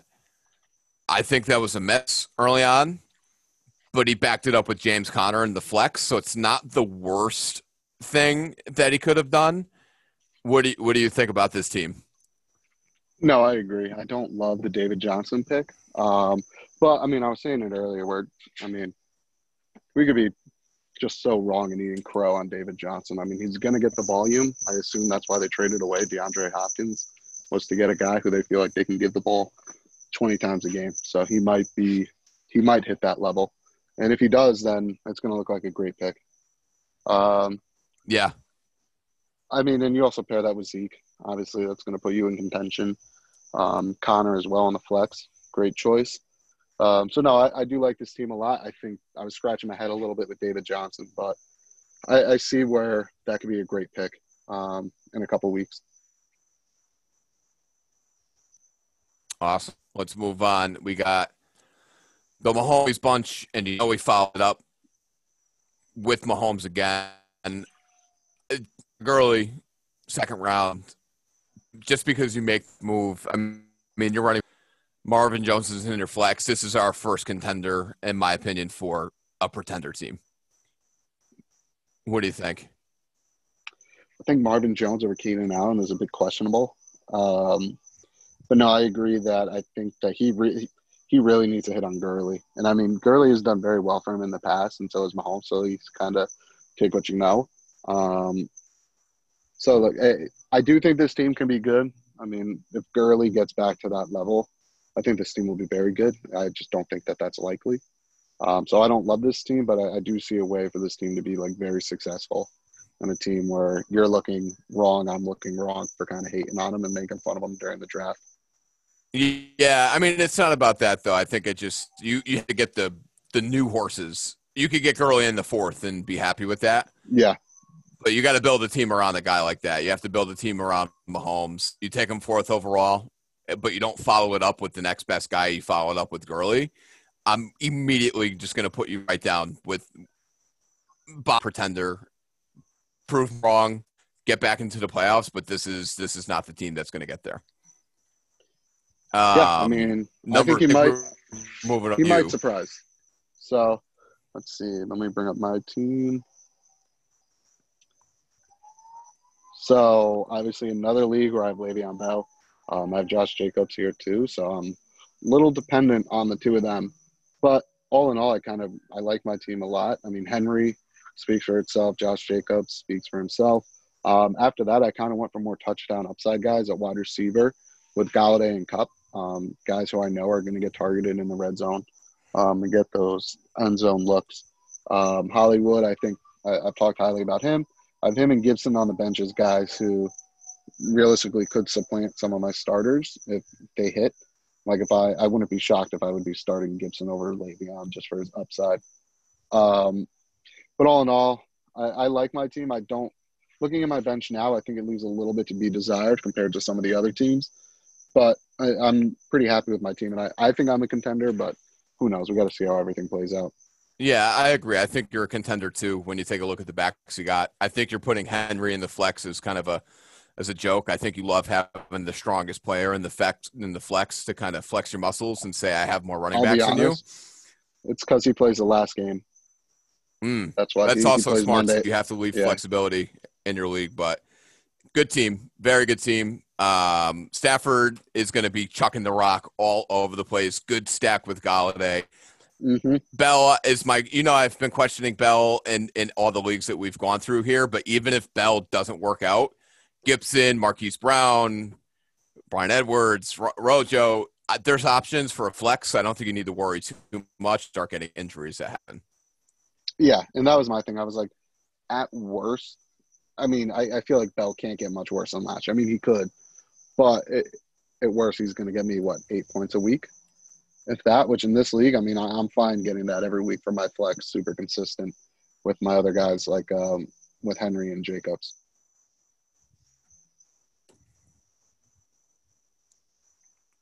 Agreed. All right.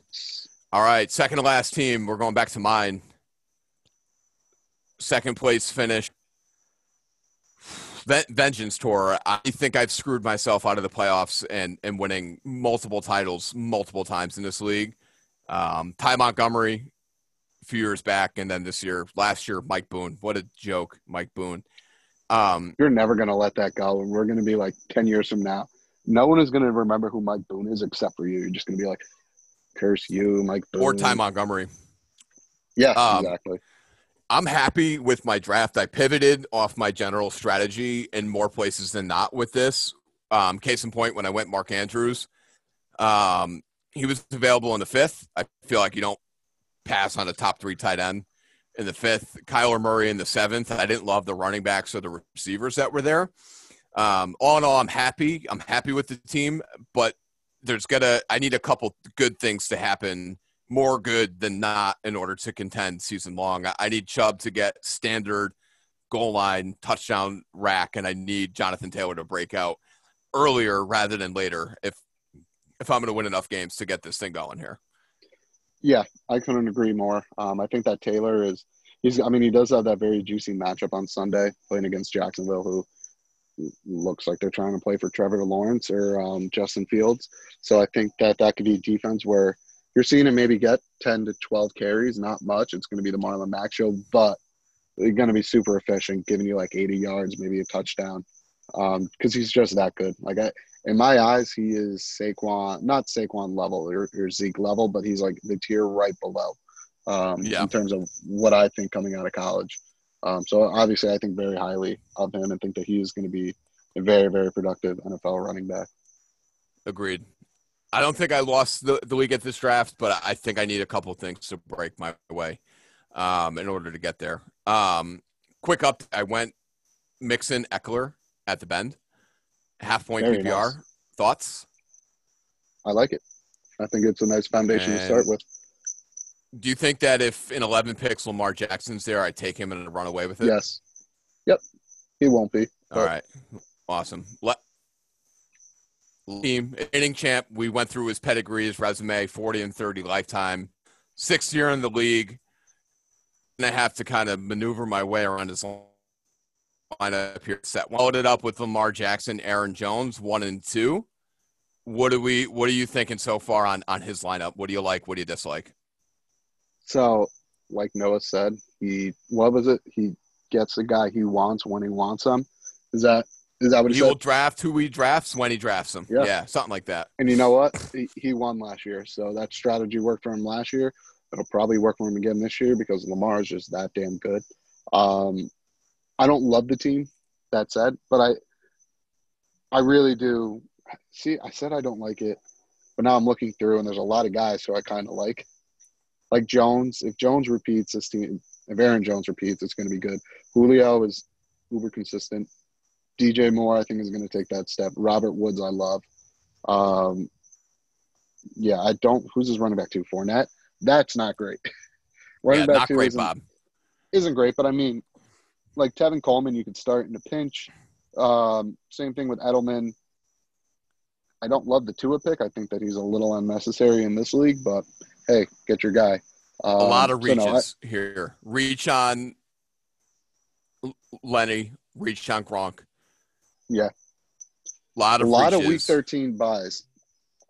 It's got three guys with a week 13 bye, which Yeah. Fournette, Moore, and Gronk, who are all pivotal pieces. So we'll see. I'm I lean- think that they're I'm going to lean Go more pretender here. Um, I'll say Moving on. I, I, I want to give him benefit of the doubt because he won, but I think this draft is is maybe going to show some flaws in, in the in the actual product here. Maybe Jeff Fisher at best seven and seven. I think this is going to be a down year for him with the with the draft that he outputted here. Yeah, I just think that it. I mean, I just really think Lamar's that good. He is. Like I'm really just in this format too. Like he he breaks it because it's a six point patch and a touchdown with all his rushing and non PPR. Like he is a cheat code. So if he repeats or gets anywhere close to what he did last year, like I, I think that he will like not run away with this league or anything, but I think that he will keep him in games and keep him very competitive towards the end. Yeah, he'll be in every game, right, every week, and and I guess that's all you could really ask for, right, is being in every match. Yep. Um, any any last thoughts to, to kind of wrap us up here? Uh, We've gone through all three leagues. We did our our divisions order. I think we've covered a lot in our kind of our reintroductory flagship podcast to get the season going for 2020. Um, I'm excited, and you know we hope you are too. If you've stayed this long, um, thank you, and we look forward to you know chatting with you next week. Any anything else from you? Yeah. Um, let us know what you guys think. Um, obviously, we did this probably a lot longer than Joe and I were both expecting, but kind of once we just started talking, it was tough to stop. Um, so we're going to hopefully try to kind of keep everything closer to more like an hour, kind of cut it down a little bit. But um, no, uh, I'm looking forward to this year. Obviously, right now it's before week one, so everyone's hopeful. We'll see how everything changes after uh, after week one, with a couple big Sammy Watkins games out of nowhere and a couple bad games from some of our uh, starters. We'll see how everyone's feeling in uh, in about a week. Couple couple Kevin Ogletrees. Yeah. Oh my God. oh, All right. Well, that brings us up to the end of uh, of the churn. As always, you set your lineup, league.